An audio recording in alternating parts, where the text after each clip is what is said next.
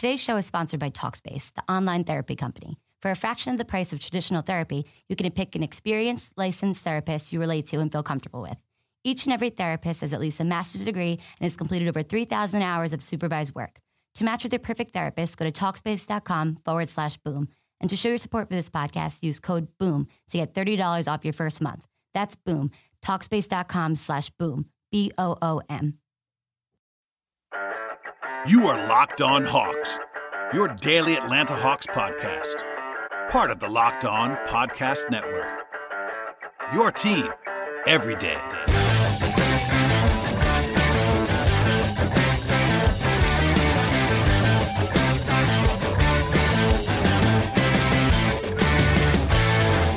Hello, friends, and welcome to episode 99 of the Locked On Hawks podcast.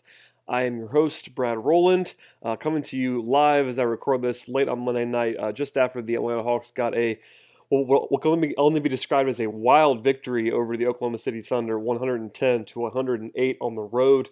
Uh, there is obviously a ton to get to from this game. If you watched it, if you did not, I will do my best to catch you guys up on what transpired. But uh, this was a fantastic performance from the Hawks, given the fact that Dwight Howard uh, was a late scratch in this game at about 5:30 or so p.m. Eastern Time on Monday night. Uh, Howard was listed as questionable, kind of out of the blue with, with some back stiffness, and about an hour and a half later, about an hour before game time, he was uh, scratched from this game, leaving the Hawks very, very short-handed in this matchup uh, to the point where they only played nine guys um, and, and, only eight guys in the first half. But the Hawks overcame that uh, that, that, absence from Dwight uh, in a big way in this game, especially on the offensive end of the court, and that allowed the team to uh, outscore a team in Oklahoma City that had been playing fairly well. Russell Westbrook had a monster night for the Thunder with 46 points, 11 rebounds, and 7 assists, but it was not quite enough as the Hawks kind of made every play they needed to make down the stretch. And, uh, for, you know, at, at, various points in time, it looked as if the Hawks were going to lose this game uh, in respectable fashion, to be sure, down the stretch. But uh, in the end, it was Paul Millsap, it was Dennis Schroeder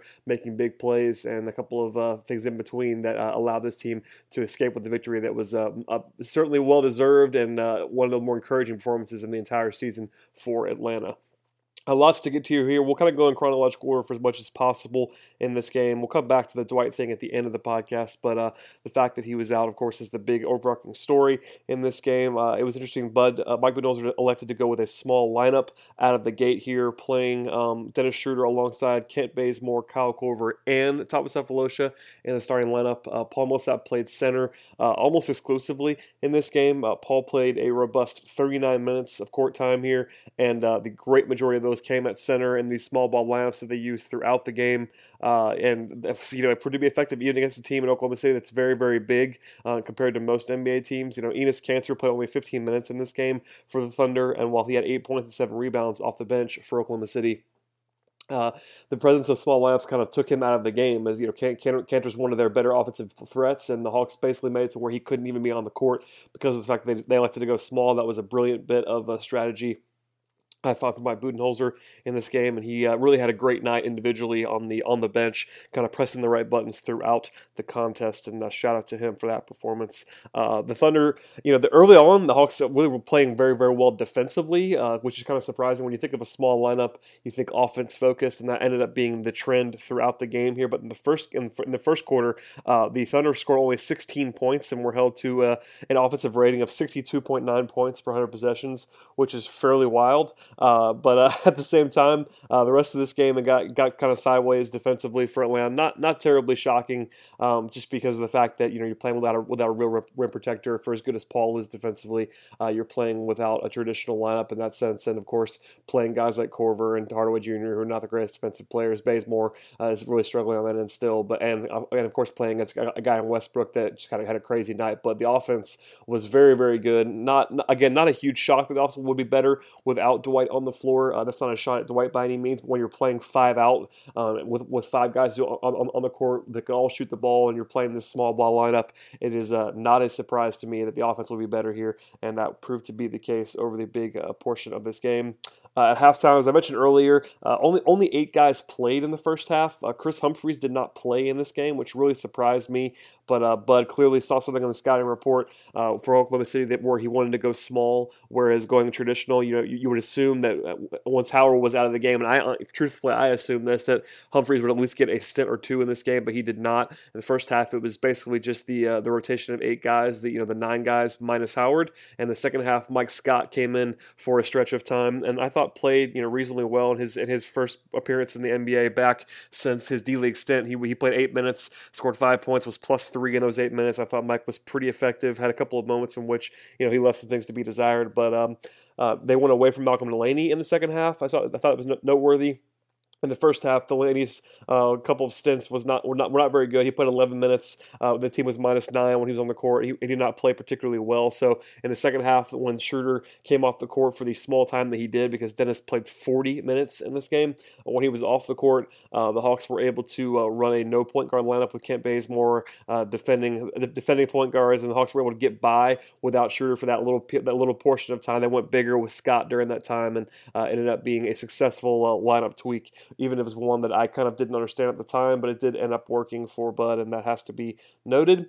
Uh, in terms of uh, the second half, uh, you know things were definitely uh, perilous at various points in the second half of this game. The the Thunder scored 30 points in the fourth quarter uh, on 55% shooting. Oklahoma City held the lead um, late with uh, you know pretty fairly in this game. The Hawks finally took it back with an 11 to two run to take a lead at 108 to 106.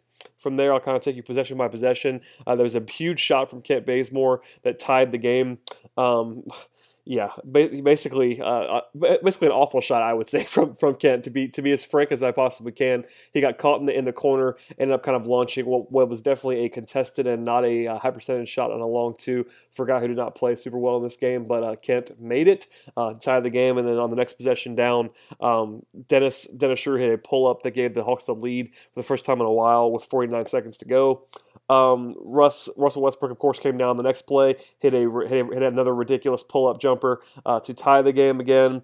But on the on the game winning possession, there was an excellent play design um, for Mike Budenholzer and company coming out of a timeout. Uh, Schroeder held the ball, went late, and uh, ended up being a pick and roll between Schroeder and Millsap at the top of the key, which is kind of what you expect. Of course, it would be with the team's two best offensive players in this per- in this particular game uh, doing that together. It ended up actually turning into though a Millsap a, two, a Millsap Korver two man game in which uh, Korver got attracted a lot of attention, hit Millsap on something of a short roll on the wing, and Millsap connected on a on a pretty mid range jump shot to give the team the lead.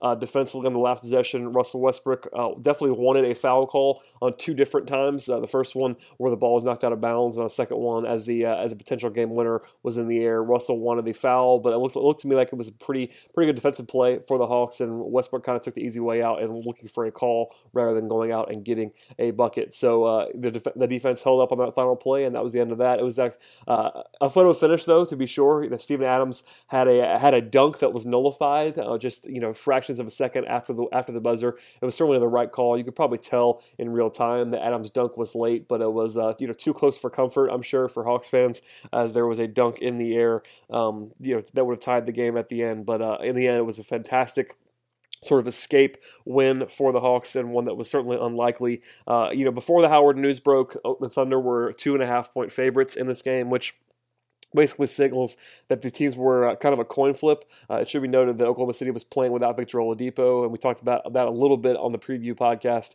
with Fred Katz. Uh, you know, today as I record but yesterday as you're listening to this.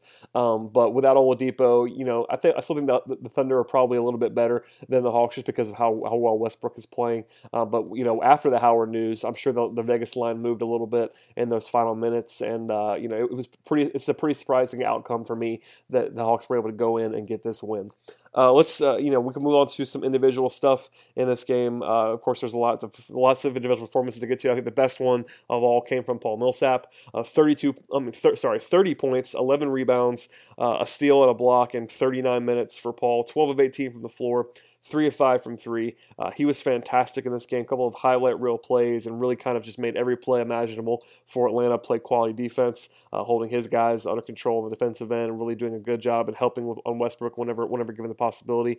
Uh, this is one of Paul's better games of the year, I thought, and he was uh, lights out in a way. Of course, you know, knocking down the game winner is also helpful because the Hawks have sort of earned this reputation as a team that is kind of bad in those situations when they have the chance to put a, put a game away. But Paul, they executed that play flawlessly, as I said before, and Paul knocked it down, and he had the biggest shot of the night and the best play of the night overall. You know, nothing to see here in terms of uh, not not a huge shock that Paul would play well because he's very very good at basketball. But at the same breath, you know, he did it and he, he played super well in this game, and that was uh, nice to see from Paul. Uh, the other big star in this game for Atlanta was Dennis Schroeder. He played 40 minutes, as I said before, 31 points and eight assists uh, for Dennis. Four turnovers, which is nothing nothing terrible considering how much he was used in this game. A plus nine in his 40 minutes, um, and you know 10 of 10 from the line for Dennis, which is very very crucial after a couple of misses the last couple of nights at the line for the Hawks. The team shot 19 of 24 for 79 percent, which is pretty darn good, and uh, 10 of 10 from Dennis was really a big factor in that. I thought he was very, very good, uh, taking advantage of Russell Westbrook. Uh, Russell Westbrook, for those of you, uh, you, you, know, you probably see the stats and you see the effort that he puts forth on the on the offensive end of the court. Might, might assume, and because he's such a great athlete, that he's a good defensive player. I'm here to tell you that's absolutely not true at this point in his career. Uh, Russ probably could be a good defender if he channeled all that on the defensive end, but uh, he is not a good defender now. We saw some of that in this game. Uh, Dennis really took advantage of him, like he was standing still on a few occasions. You know, it was not all on on Westbrook. It should be noted that Dennis did play well, even when guarded by other guys in this game. But uh, Westbrook was certainly a factor in Dennis's big night. But you know, nothing nothing bad about that. He, he took advantage and played very well. And this is another good game from Dennis. Uh, you know, the, the season long stats, the RPM still treats Dennis as if he's having a, a poor season. Uh, but I think lately, especially, Dennis has has picked up his play considerably to the point where it's been very very very encouraging. This is another example of that. So good to see him continue to play well in this game. Uh, Thabo Sefolosha, the former Oklahoma City Thunder swingman, had a very good game here. 15, 15 points offensively, six rebounds did a uh, you know it's it's hard for me to say did a good job on Westbrook considering Westbrook, Westbrook had 46 points, but I did think that Thabo did a respectable job forcing him to uh, you know he took 33 shots. Uh, you know Russell was fairly fairly fairly efficient, but at the same time like nothing was terribly easy for Westbrook. So you know shout out to Thabo on doing a decent job despite the fact that Russ kind of went off because that's just kind of what Russ does at this point in the season. Uh, other guys that played uh, reasonably well, you know, Kyle Korver, I mentioned that, that great pass late to uh, Paul Millsap. He had a couple of big threes early on in this game. Uh, he finished with only eight points and six assists, but uh, was a plus five, played pretty good defense. Was uh, They used him to guard power forwards a lot in this game. to start both halves, he was covering Domantas Sabonis and held him completely in check. Kyle has been used, and I've always been a proponent of his of his sheer size, just having been around him. Kyle's one of the bigger wings in this league. He's about six, seven and a half, and stocky and long long. Um, so to see him play a little bit of defense at power forward is not shocking to me, but uh, smart that I think uh, Bud's kind of done that and he's uh, been able to play well in that role defensively, and I thought he played very well in this game despite the modest numbers. Uh, off the bench, I mentioned Scott already. Tim Hardaway Jr. was fine, seven points uh, on three of seven shooting in 22 minutes. Uh, the team really, you know, Bud really rode the starters in this game. Uh, the the makeshift starting lineup, I should say.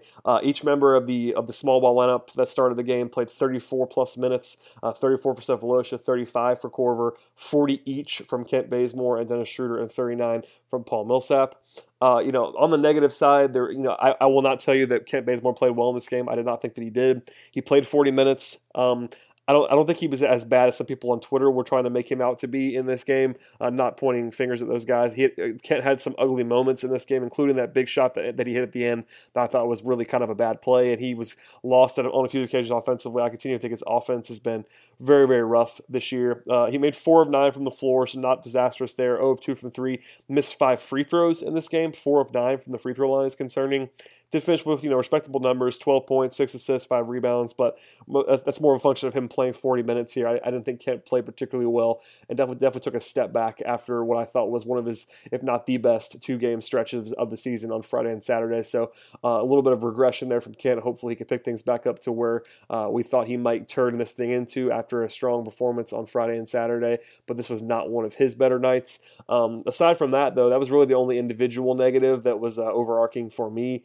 Uh, uh, this is a game again where a lot of these guys played very well, playing only nine guys and really only uh, eight guys per half um, is you know going with a short bench on the road, uh, it's kind of an impressive performance, especially going small uh, for that long. That kind of takes more effort, more energy than you might think. The Hawks really flew around defensively, and while listen, they were not effective defensively in this game. The, you know, the Thunder scored 112 points per 100 possessions, and Oklahoma City is not the most uh, efficient team in the world offensively on the season. You know, you think about Westbrook being an offensive an offensive uh, marvel, but uh, for the season, the uh, the Thunder are only 17th in the NBA, only scoring about 103 points per 100 possessions. So giving up 112 to them, not exactly super encouraging, but I definitely understand it considering these small lineups. And uh, nothing nothing real bad to say about this game. This is a very very strong, encouraging performance. And uh, I believe this Mike Conti right before I recorded uh, t- said this, and I want to credit him because it was something I wasn't thinking about. But uh, heading heading into this three game stretch against the Thunder the Raptors and the Hornets. If you told me that the Hawks were going to win two of those three games, I would have been extremely thankful and happy for that. Uh, so no Hawks fan could be terribly upset. You know, even the loss to Charlotte was not a bad one, as we talked about on the Monday show. Uh, you know, there's no there's no shame losing to a pretty good Hornets team. So uh, the two two and one performance there is just kind of what the doctor ordered. Now the Hawks are uh, back to the 500 mark for the first time in a while, so that's that's super encouraging as well. So uh, listen, uh, it's it's been fun.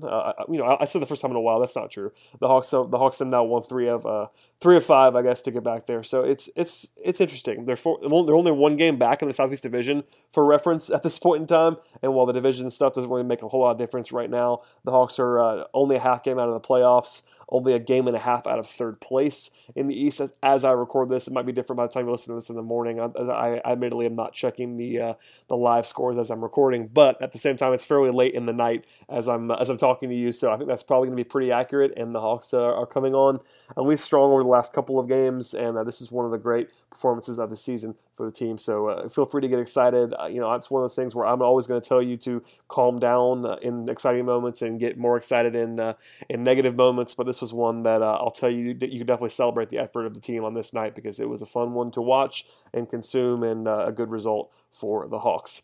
Before I let you guys get out of here, I do want to talk about a little bit about Dwight Howard. Uh, again, I, I, kind of mentioned it in a few times here. Uh, there's no shame for me in uh, you know in pointing out that uh, the team is going to be better offensively without Dwight. That's not a shot at Dwight, and uh, as a lot of people pointed out to me during and after the game when I talked about this, you know, Dwight is one of the only uh, only a couple of guys on the team that has a positive net rating for the season. So it's not as if I'm saying the Hawks are better without Dwight Howard. That's definitely not true. Um, but in this game, it did it did sort of outline some of the strengths and weaknesses of the team with how without Howard. They they were able to go to the full on switching defensive style in this game. Uh, while it did not work as well as you might imagine, given what I just said about the defensive performance on the whole. Uh, offensively, the offense kind of came alive without Dwight. Uh, more importantly, though, uh, long term, uh, you know, him, him, missing a game for for his back is a little bit worrisome, only because of the fact that uh, Howard is, has had some back trouble in the past. You know, dating back to his time in Orlando, and, uh, and of course during his time uh, with the Lakers and Rockets, uh, he had, he's had a back surgery. Uh, at this point in time, with what I know at the time of this recording, I'm not terribly worried. It was listed as back stiffness, so it's not like it's a huge uh, issue as far as what they're going to tell us about. But at the same time, like keep an eye on this, and I will keep an eye on this for sure. The, the Hawks have a day off on Tuesday before playing Wednesday night at home.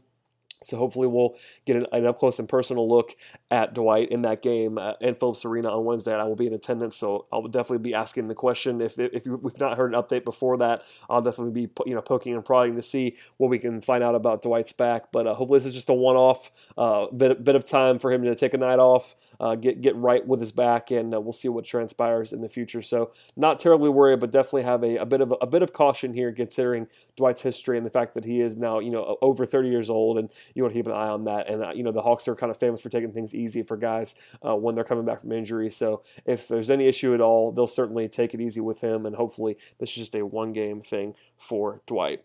Uh, that's going to kind of wrap things up for, the, today's podcast. If you missed it, I uh, did a two part episode for the first time uh, in history on Monday. So, uh, you know, obviously the preview podcast for the Thunder game is probably out of date at this point, but you want, if you want to go catch up on what transpired over the weekend with those two games, if you missed those, uh, I would, I, would, encourage you to listen to that. And of course, subscribe to the podcast, listen to every single episode, or at least download, give me that click, etc., uh, etc. Et visit me on peachtreehoops.com or on Twitter at BT Roll. The, the, show is at Locked On Hawks on Twitter, and the Facebook page is at, also at Locked On Hawks. So uh, come, come visit us anytime. Thanks for listening, guys. Uh, this is a fun fun night. Always always more fun when the team wins. Uh, it, it's for as much as people get on me for you know quote unquote rooting against the Hawks or being negative. I've always said that it's definitely more fun when the team plays well, and it's uh, this is certainly an episode in which it was fun to talk about and fun to consume. So uh, thanks thanks for listening as always, guys. I'm, we'll be back again on Wednesday with episode 100. So stay tuned for that, and thanks as always for listening.